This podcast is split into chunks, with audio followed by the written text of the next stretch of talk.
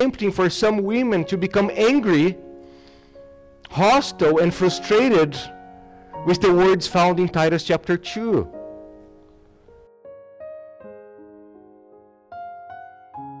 Many people already have a precondition in their minds of what the role of the women are. There is no such thing as here's my sacred life, and here is my secular life.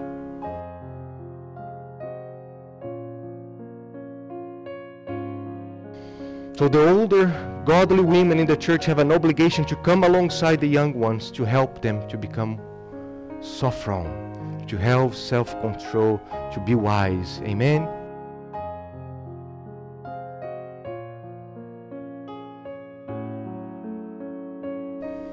It's a joy to be with you. I we missed each one of you deeply. The last two weeks, I want to thank our brother Joseph for preaching the word faithfully, boldly. You did a wonderful job, Joseph. And it's a wonderful thing to be in a church where you know the, the man will take over and proclaim the, the scriptures. Uh, I also thank Ben and Emily and Abby for leading the music.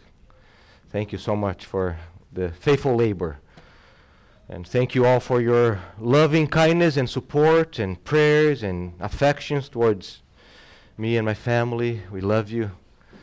It's a great joy to be with you. I want to welcome those who are visiting us. Be welcome. It's a great joy to be with you. I want to ask you to open your Bibles to the book of Titus, Titus chapter 2. Titus chapter 2. Let us read. Those who can, I want to ask you to stand. Let us read verses 1 through 10. Here's the word of the Lord. But as for you, teach what accords with sound doctrine. Older men are to be sober minded, dignified, self control, sound in faith, in love, and in steadfastness. Older women likewise are to be reverent in behavior, not slanderers or slaves to much wine. They are to teach what is good, and so train the young women to love their husbands and children, to be self controlled, pure, working at home, kind, and submissive to their own husbands, that the word of God may not be reviled. Likewise, urge the younger men to be self controlled Show yourself in all respects to be a model of good works. And in your teaching, show integrity, dignity, and sound speech that cannot be condemned, so that an opponent may be put to shame, have nothing evil to say about us. Slaves are to be submissive to their own masters in everything. They are to be well pleasing, not argumentative, not pilfering, but showing all good faith, so that in everything they may adorn the doctrine of God our Savior. You may be seated, and may the words of my mouth and the meditation of all our hearts be pleasing, acceptable in the sight of our Lord God. Uh, was about, I think, November. I was listening to the briefing from Albert Mohler, and he was going through some new statistics and research that was coming out. And Mohler, he said the following, and I think it's important for the context of what we are studying here in Titus. He said, Let this data point sink, sink in deep with you, with you.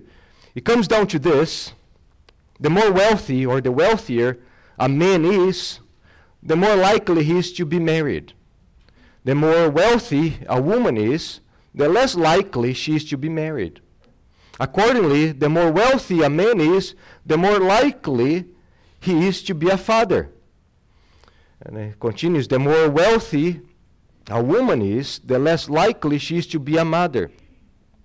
Now, for Christians, there could be hardly be a more significant set of statistics than this, because we understand that the family is the center of human civilization. Marriage and the family are the foundations of the entire culture.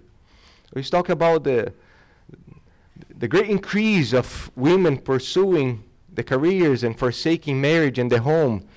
And he goes on to say, he says, Betty Friedan, second wave feminist back in the 60s, said that the home is a domestic concentration camp for women.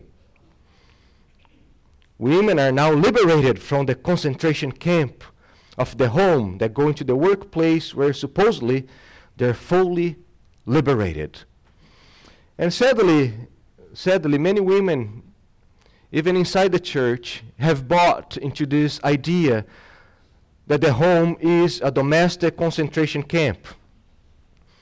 You might feel like sometimes, especially kids around, but it's actually a lovely place.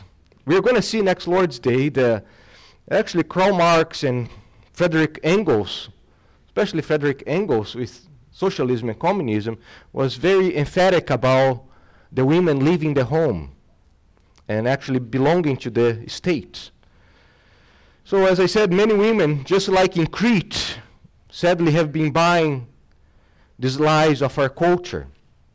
And because many professing Christians have bought into the lies of Satan and our cultural lies that have been spreading about God's given roles for women, it's very tempting for some women to become angry, hostile, and frustrated with the words found in Titus chapter 2.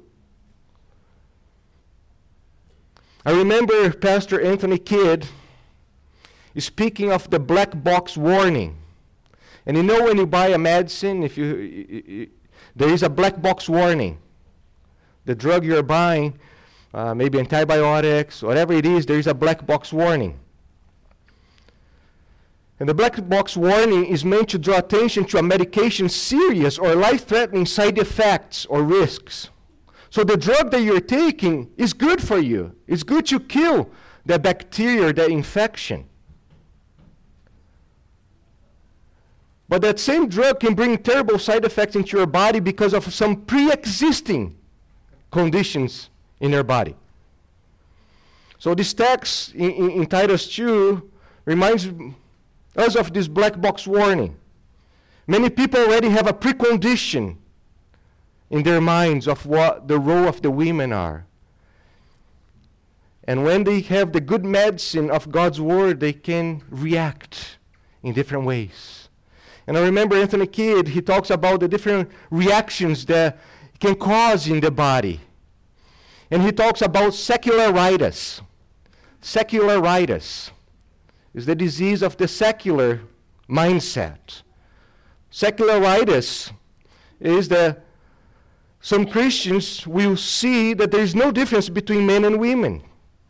The secular idea is that family, marriage, they are creation of man. Therefore, man has the freedom to change and mold it. So let us be careful with secularitis. There's another one that he talks about as a side effect, and there is, there is pragmatitis. Pragmatitis. Pragmatism. This pre existing condition says that whatever works for you is the best. So if you are doing something that works for you, it doesn't matter of what God says, it matters what's working for you. Thus, if the Word of God tells you to live in a way that's different from how you're living, and it does not bring the same outcome that you want, then you just ignore the Word of God. And the last one that he talks about is the subjectivitis. Subjectivitis. Everything's subject. Everything's subject to your feelings. Your feelings and experience determ- determine what is true. That's our society. So sometimes we, we carry th- within us this pre existing condition that we were so consumed by the world's idea and philosophies and lies that when the good medicine of God's word comes, we can react so, my prayer is that the good medicine of God's word will not make you angry, but instead that we all will find joy in God's revelation. Amen? So, here's the outline. We're going to continue. We have been walking through these verses slowly, and that's because I want to go slowly here. I, I think I have seen some sermons, I have seen some series where pastors preach one sermon in the whole section of chapter 2, maybe two sermons, and honestly, the church in America is the way it is because we have not been taking time to deal with the hard passages of the scriptures. And a lot of pastors, when they come to texts like this, they want to just fly over it to not offend anybody. And we have been walking slowly because we want to be a healthy church. And that's exactly what Paul, under the inspiration of Christ, has for us what it means to be a healthy church. So we are going slowly, we're chewing slowly, swallowing, and letting it digest this section. Amen? That's why we're taking time. I told the girls that I was going to do just part of verse 5, and they said, Wow, Daddy, just part of verse 5? yes. Hopefully, next Sunday you can get verse 5 and verse 6. But there's so much here for all of us, and sadly, the state of the American church is because we have been ignoring the truth of God's word and instead embracing lies. So, we are in part four, and that is the call to younger women to live healthy lives. Healthy, beautiful, Christ centered lives. And we read in verses 4 through 5 that the older women, the older godly women in the church, they are to train, to wise up, to mentor, to help, to come alongside the younger ones and help them to love their husbands and children, to be self controlled, holy, and all these things are flowing from chapter 1, verse 5. Do you remember Paul's purpose in leaving Titus in Crete was so that he would put the church in order. And that's what this is. This is a picture of what a orderly, a beautiful, a godly church looks like. And remember also that all these verses from 1 to 10, verses 1 through 10, is the fruit of verses 11 through 14. Paul is commanding us to be like that because the grace of Christ has invaded our lives and has enabled us to be like that. Amen? We're not doing that to gain favor. We're doing that because God's favor has invaded our lives. So, we know that, just to refresh our minds here, verses 4 and 5, Paul is painting a portrait of what a beautiful, godly woman looks like. And Paul has four strokes here as he's painting this portrait, four L's. And you remember, first is the young godly women are supposed to be learners. They're supposed to be lovers, they're supposed to be lovely, and they're supposed to be laborers. So just to refresh, we saw that the younger women, they must be learners. So the older women are supposed to train the younger women to walk in godliness. And the only way for the older women to train the younger women to be godly is if the younger women are what? Humble and open to learn. You cannot teach someone who is unwilling to learn. So the first portrait of a godly person, of a godly woman, a godly man is humility to learn. And then we saw also the not only learners but lovers and that the younger women in the church they must learn how to love their husbands and children. They don't need to learn how to love. Yes we need to learn how to love god's ways. Amen. Sin has affected even our way of loving others. So we saw there let's skip let's move on. So not only learners lovers but also lovely and that's where we are going to pick up where we stopped. They must be lovely. And that's verse 5. The Lord wants the younger women in the church to be lovely by how they behave. And this lovely behavior is marked by a life of self mastery, self control, holiness, godliness. What does it mean to be lovely? What does it mean to be lovely? So, onto the dictionary to to get the definition. The Merriam-Webster says lovely defines lovely as delightful for beauty, delightful for harmony, delightful for grace, attractive, eliciting love by moral or ideal worth. So a godly woman is lovely, delightful for beauty, by being self controlled, full of purity, virtuous. Not in a sensual, not in a worldly, not in a sexual way, but in a Christ centered, in a gospel way. They're going to be lovely. Amen? And the first aspect of a lovely woman in Christ is self control. Look at that. And so train the young women to love their husbands and children to be self control. We're going to talk more about this word. We have seen that's one of the key words in the book of Titus. Paul used this word in chapter 1, verse 8, chapter 2, verse 2, chapter 2, verse 5, chapter 2, verse 6, chapter 2, verse 12. And the Cretan, the, the culture in Crete was marked by lack of self control, just like the culture in America. Lack of self control. So it's a key aspect of a godly life is to be actually governed with self-control. The Greek word sophron speaks of self-government, pertaining to be, I have here, pertaining to being in control of oneself. The word actually derives from Sophia, wisdom. speaks of a wise person. And we often excuse young people as if it was okay for young people to be foolish. But the Bible calls the young people to be self controlled, to be wise. It's the self mastery of the body by the self mastery of the mind as the fruit of the Holy Spirit. Because one of the fruits of the Spirit is what? Self control. It's a life marked by the indwelling presence and power of the Holy Spirit.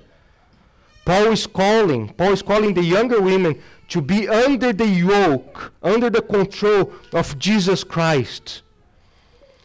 Instead of being under the control of the culture and the sinful society, they must come under the control of the Holy Spirit, under the control of the Word. And especially women in particular, think about how many women they're prone. They're prone to be governed by emotions and feelings in light of all that God has for the women to do and, eh, eh, eh, and be, it's impossible for you to be living a life governed by your feelings. There are and there will be many days and occasions that the feelings will tell you to stop, to stay in bed, to go shopping, to be distracted and other things. Amen? That's what feelings are going to tell you to do. And you cannot be governed by feelings. You must be governed, self controlled by the Spirit and the Word of God. Doriani and Phillips, they say, see if I have here. The demands of marriage and motherhood require young women to become sensible sooner rather than later. Amen? And the training of older women is just the solution. How we need the older women in the church to help them. So it's an ugly thing when people lack self control. It becomes an even uglier thing when you have kids under your domain. So the damage and the harm of lacking self control multiply when you have a family, when you have a husband and children. It's one thing for you to lack self control and live by yourself, it's already ugly. But add that to a husband and kids under your care. So let me ask the women Are you growing self control? Do you have self mastery over the credit card? Do you have self control in relation to the use of phone and social media? Are you marked by self control in relation to caring for your body, not the extremes? How about sleep? What time do you go to bed? What time do you wake up? Can you tell other women, follow me as I follow Christ in the area of self control? So the older godly women in the church have an obligation to come alongside the young ones to help them to become sophron, to have self control, to be wise. Amen? And it's a beautiful thing when a church is full of women, young women, who are marked by self control. Not only self control, but also purity. Another aspect of Being lovely is to be pure. Look at that. To be self control and pure. And purity is a consequence of self control. If you have self control, you will be pure. You're going to be holy. You're going to be consecrated to the Lord. James, in James chapter 3, he says that the wisdom from above is first of all uh, full of purity. Wisdom that's related to self control leads to purity, holiness. The word used by Paul here, hagnos, was used in the Old Testament in relation to things and people that were consecrated to the Lord. We saw that the older ladies were supposed to be to have a behavior of priestesses. Do you remember that? that the, the word that Paul used for the older women is that they're supposed to be priestesses. Their behavior, the same thing here. The younger women also are supposed to be consecrated to the Lord, be mindful that they are priestesses of Jesus Christ. We are kingdom of priests. And this purity is going to affect all areas of a woman's life. And all days, not just Sunday, because it's easy for you to be holy on Sundays, Sunday morning. But purity is going to affect all the days and all the areas of your life. There is no such thing as, here's my sacred life, and here is my secular life. Here's how I live when you're doing church things, and here's how I live when uh, outside the context of church. No the closet, the wardrobe, the social media, the moments that no one sees, the private and the public activities must all be adorned with purity, consecrated to the Lord. Amen. I like what Doriani and Phillips they write. They say the young women must also practice purity, which pertains to their actions, their speech, their dress, and ultimately their hearts. Not only will purity guard their marriage and inspire the children, but here's the ultimate reason it will honor the heart of their holy and loving Heavenly Father. Think about how some women are saved from the culture. Think about Crete, that immodest culture. And some women are saved out of their culture, and they need the help of the older godly women to come alongside and remind them that even their wardrobe belonged to that old lifestyle. And there must be a change here. You look at our culture and see that the women are encouraged to wear more and more inappropriate things. And the older godly women in the church, they have a Christ given duty to come alongside and with gentleness and love help the younger ones. Because I have seen older women coming alongside, but without gentleness and love. No, with gentleness and love. Help the younger ones. And I'm going to tell you that faithful pastors long, they long to have these older godly women in the church that will help them shepherd the younger ones. No, also that Paul is not calling the younger women's mothers. It doesn't say that their moms must be the ones. Why? Because most of these women are getting saved and their moms are still lost. So the women in the church are going to actually behave like their moms.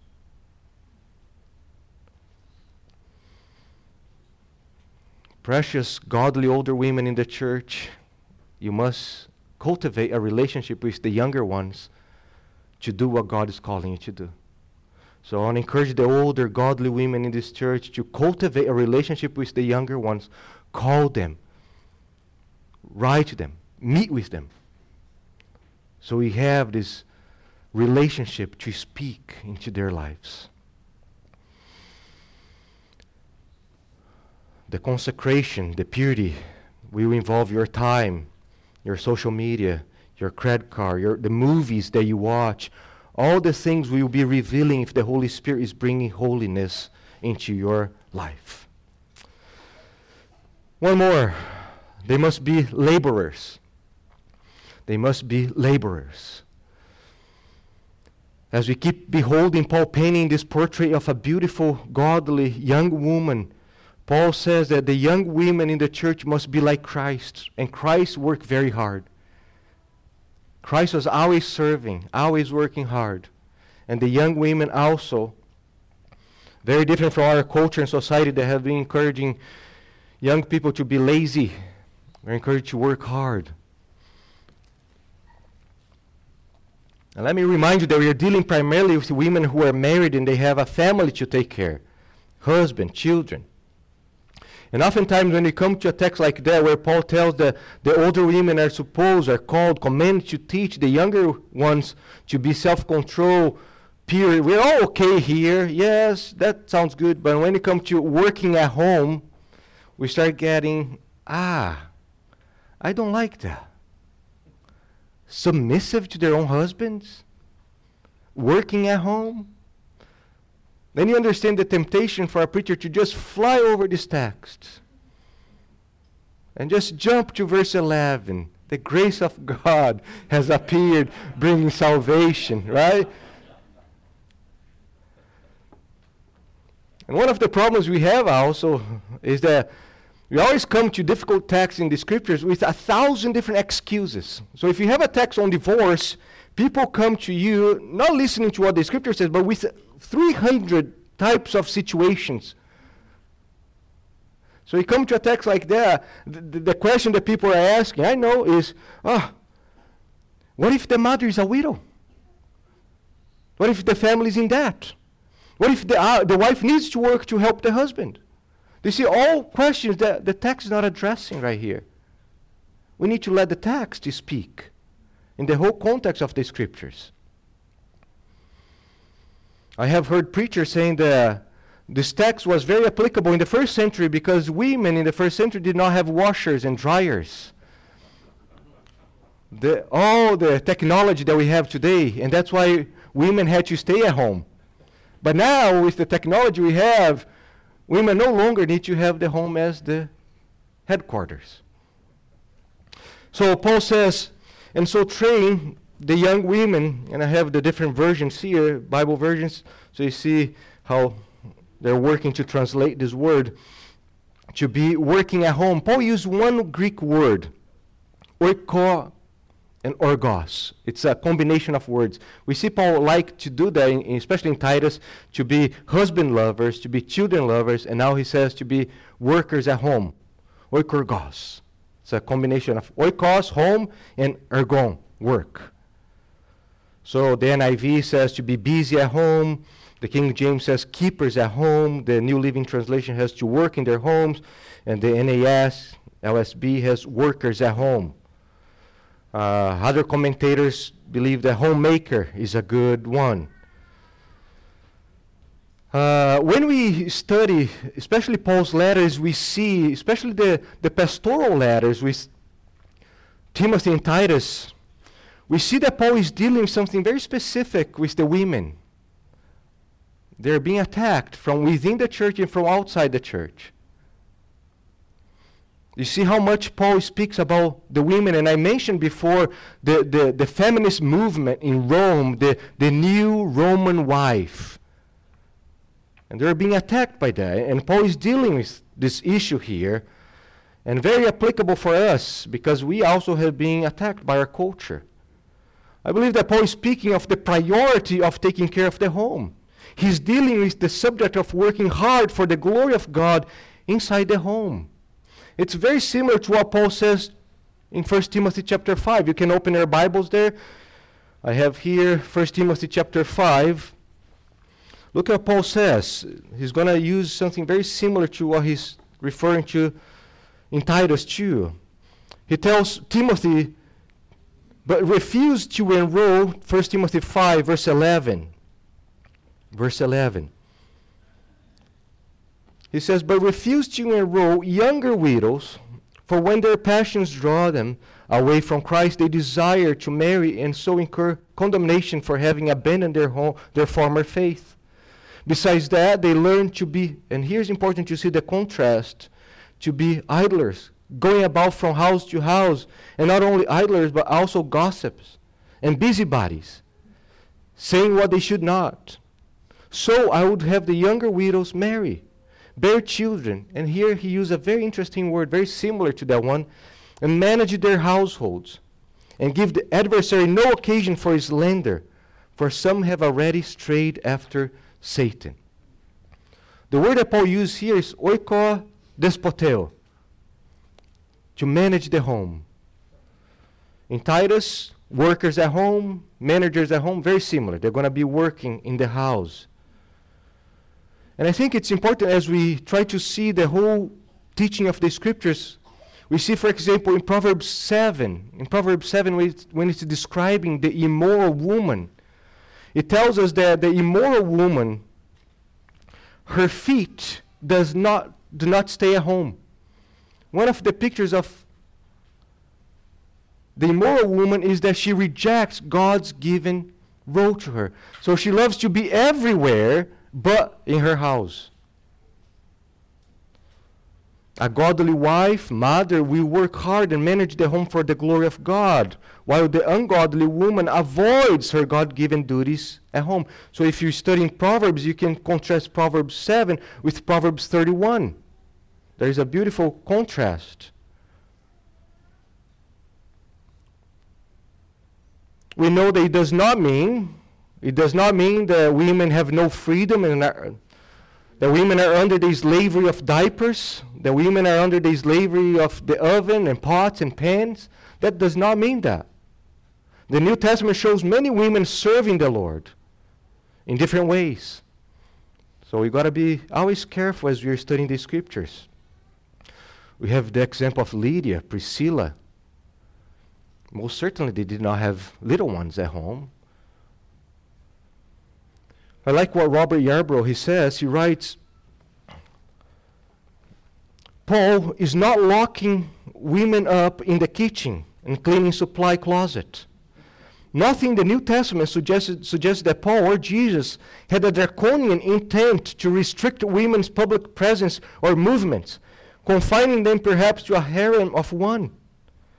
Paul is not putting Cretan Christian women under the marital house arrest but calling them to diligence in and full attention to the ordering of household matters. Remember, just like today, first century Crete was being enticed by the temptation for the women to forsake their God given roles.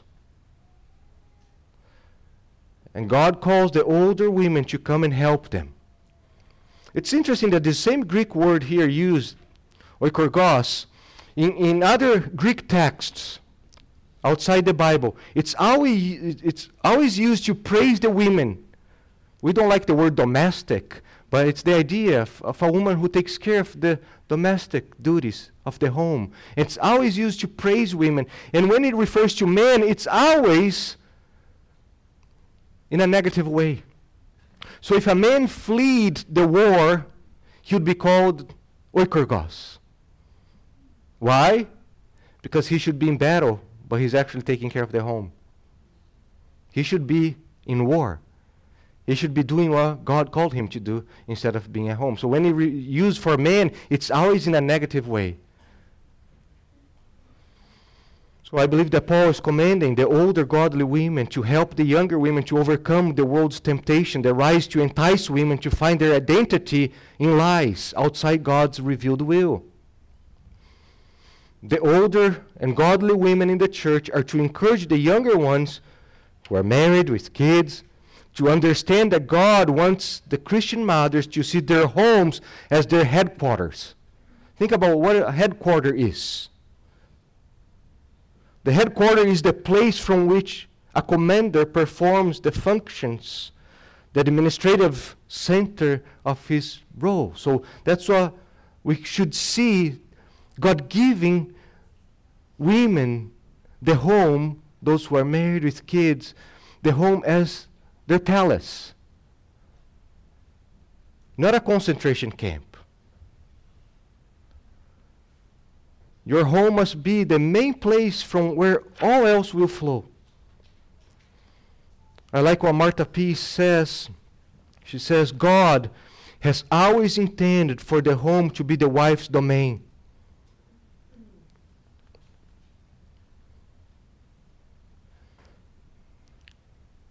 And it is. Ask Rachel. She hates when I come to the kitchen and try to do things in the kitchen because that's her office. the upstairs is hers. God has always intended for the home to be the wife's domain. Common sense would dictate that the younger women, for the most part, would have to be at home to accomplish this objective well. Martha Peace, she goes on to say that to be a worker at home implies the diligence of keeping the home organized with an atmosphere of joy and peace instead of chaos. That's what it means to be oikourgos. You're working in your home to glorify God in a way that brings order to your home. The home is supposed to reflect the church. Titus 1:5 to be organized. And you cannot achieve this by being away from the home for a long period of time. Amen? But there is also another aspect that I want to speak here because it's tempting for some Christians to think that just by being what we call staying home wife, staying home mother, you are obeying the Lord's commandment. And that's not true. Because there are many women who stay at home, they're staying home wives, but they're actually never there. Maybe they are inside the home, but their heart and their minds are far away from the home. So some women self righteously think that they're so good because they stay at home. But actually, their hearts, their minds, their eyes are everywhere most of the time they're actually inside other people's homes through social media.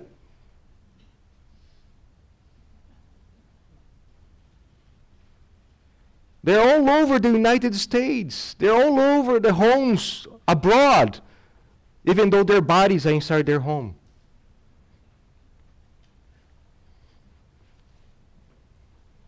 In Proverbs 31, we see wisdom personified as a woman a wife, a mother.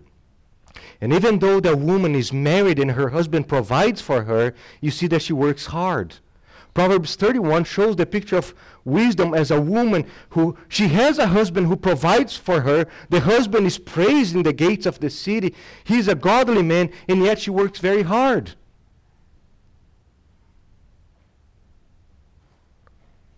Teaching kings, remember the proverb, especially for kings, teaching kings that even kings, when they're going to marry, they marry, they must marry women who are oikourgos, work hard to glorify the Lord in their homes. So, the question is not can I work outside the home as a wife and mother? I don't think that's the main question. Here are some questions for us to think. Why would I work outside the home as a mom with children? Why am I working outside the home? Am I trying to find my identity somewhere else? Am I trying to run away from the responsibilities that God has given me? How can I work outside the home and fulfill this biblical command? I have here. Can I give myself to working? Those are questions that we need to ask. You, you need to ask and think through. Can I give myself to working 20, 30, 40 hours outside the home and still excel in my duties of taking care of my home in a way that honors the Lord? Are we, me and my Here's the wife asking me and my husband seeking the American dream of having more stuff and more comfort. Elisabeth Elliot, here's for us to think through. Elisabeth Elliot, she wrote, is an article from Ligonier. She says, when speaking to a group of pastors' wives, I learned that 80% of them were working full time outside the home. I was shocked is it wrong for a pastor's wife or any other wife to have a job? She says there is another question that should be asked first. Has God said anything about women's work? And she says the consensus among Christians seems to be that careers for women are not only permissible, but to be encouraged. If we take, if we take a careful look at the scriptural lists of womanly responsibilities, we may ask whether there is time to do those things which are clearly the will of God when we have set for ourselves so ambitious an agenda. Now, let me tell you that the greatest investment that you can achieve is by investing in your family. The reason that our society is the way it is is because we have rejected God's ways. The greatest profit that godly woman will make, the major earnings, the most lucrative in a kingdom way is by obeying the Lord Jesus. And you see that Paul is not addressing single women. And that's a problem that we have. We are so selfish. So uh, Paul is not talking about single women, so he can get offended. Ah, he just talk about married women. How about the single women? What about the single women? My personal encouragement is work hard, study hard, go for it.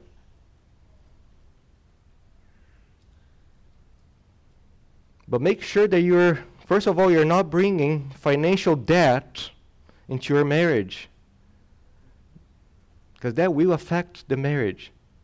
So, yes, study hard, but be very careful with the debts that you're creating you're single. Also, make sure that you hold your career loosely. Do not be attached to your career or job in such a way that you can only find your identity and satisfaction with your job. Because you're going to have a hard time once you get married and have kids. Remember that God has not given you His special revelation saying that you must be a nurse, a teacher, a doctor, an attorney. But He has given you His special revelation as to the priority of taking care of the home. Amen? God has not given His special revelation to you saying, here's why you must be a doctor. But He has given you His special revelation as what you must be oikourgos, working hard in your home to glorify the Lord. There's a word for the man also. There's a message for the man here. First, the single man. Single men should make sure that the women they're going to be pursuing to be married with will be women who are willing to submit to God's commandments. I know someone very, very well was engaged to a woman. They're about to get married, and when they premarital counseling found out that the woman did not want to have babies, take care of the home, but that she actually wanted to pursue her career because she spent a lot of money in school and that was her goal. He broke up the relationship. Wisely so. Also, make sure, man, that you are not bringing financial debt into your marriage. You do not want to have your wife working different jobs in order to pay your debt. Amen? I want to encourage the single man to work hard while you're single. Train yourself, learn to work hard, because once you get married, that's just going to multiply times two, three, four, five as you go have kids. So learn to work hard while you're single, because once you get married, it's just going to increase.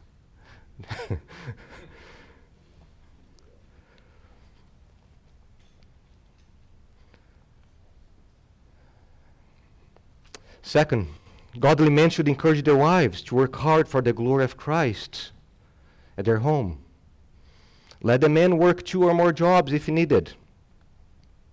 Sadly, I know a great number of men in our culture that they actually stay at home while the wives go and work because the wives are making more money. And they stay at home and they take care of the kids. Oikourgos man. not very manly, according to the scripture. And, uh, and of course, we understand there are seasons in, in life, there are different seasons and, and situations where God brings things. Uh, but when you create that a lifestyle, that's not good. I remember when we were in Brazil, I broke, no money. And Rachel, as an American, perfect English, many job offers for her to work in companies and make good money because she knew English and Portuguese. Besides that, excellent work ethics. And we chose the path of having her taking care of home, taking care of the kids, always having the house ready for hospitality. Of course, she did her things. She worked. She made cookies. She would sell cookies, taught English at home, sold all sorts of things. I have worked many seasons in my life, maybe two full-time job and a part-time job. Because that's all we believe. So the godly man is working hard in order to enable his wife to take care of the home. The husband and the wife work together. And the wife, the wife must be wise with the money that the husband is making. Sadly, some women, they are enslaved to the credit card and they're buying, buying, buying. Suddenly, the husband, poor guy, he needs to keep working, working, working because the wife doesn't have self control.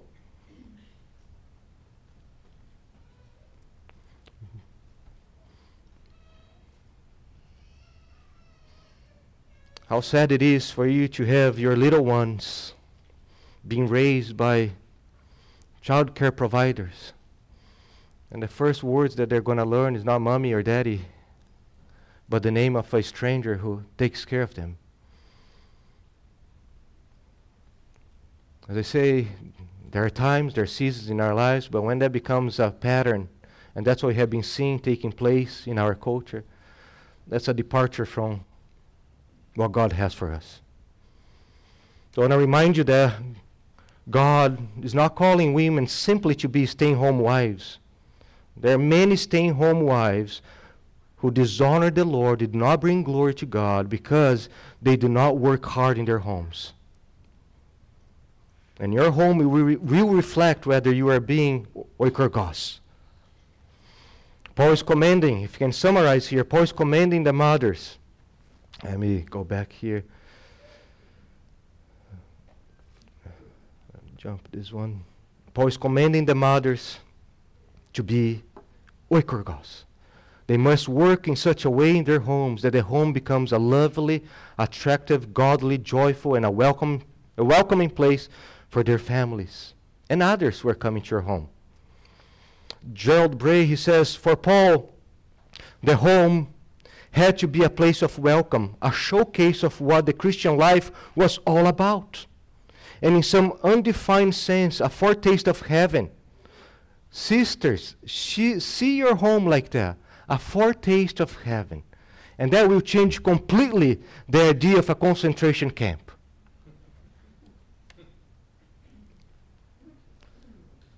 A foretaste of heaven. It was the job of the women to ensure this. And when we appreciate the many dimensions of their calling, we realize just how important their ministry was in the life of the church as a whole.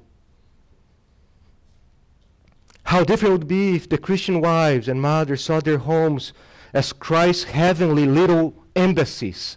That's a little embassy of heaven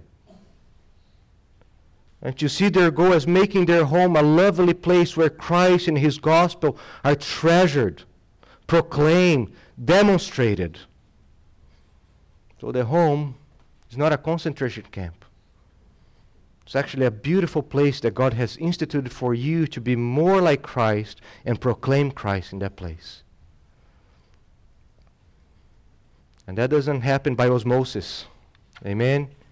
That's why they need to work and the husbands must come alongside to help. So, conclusion.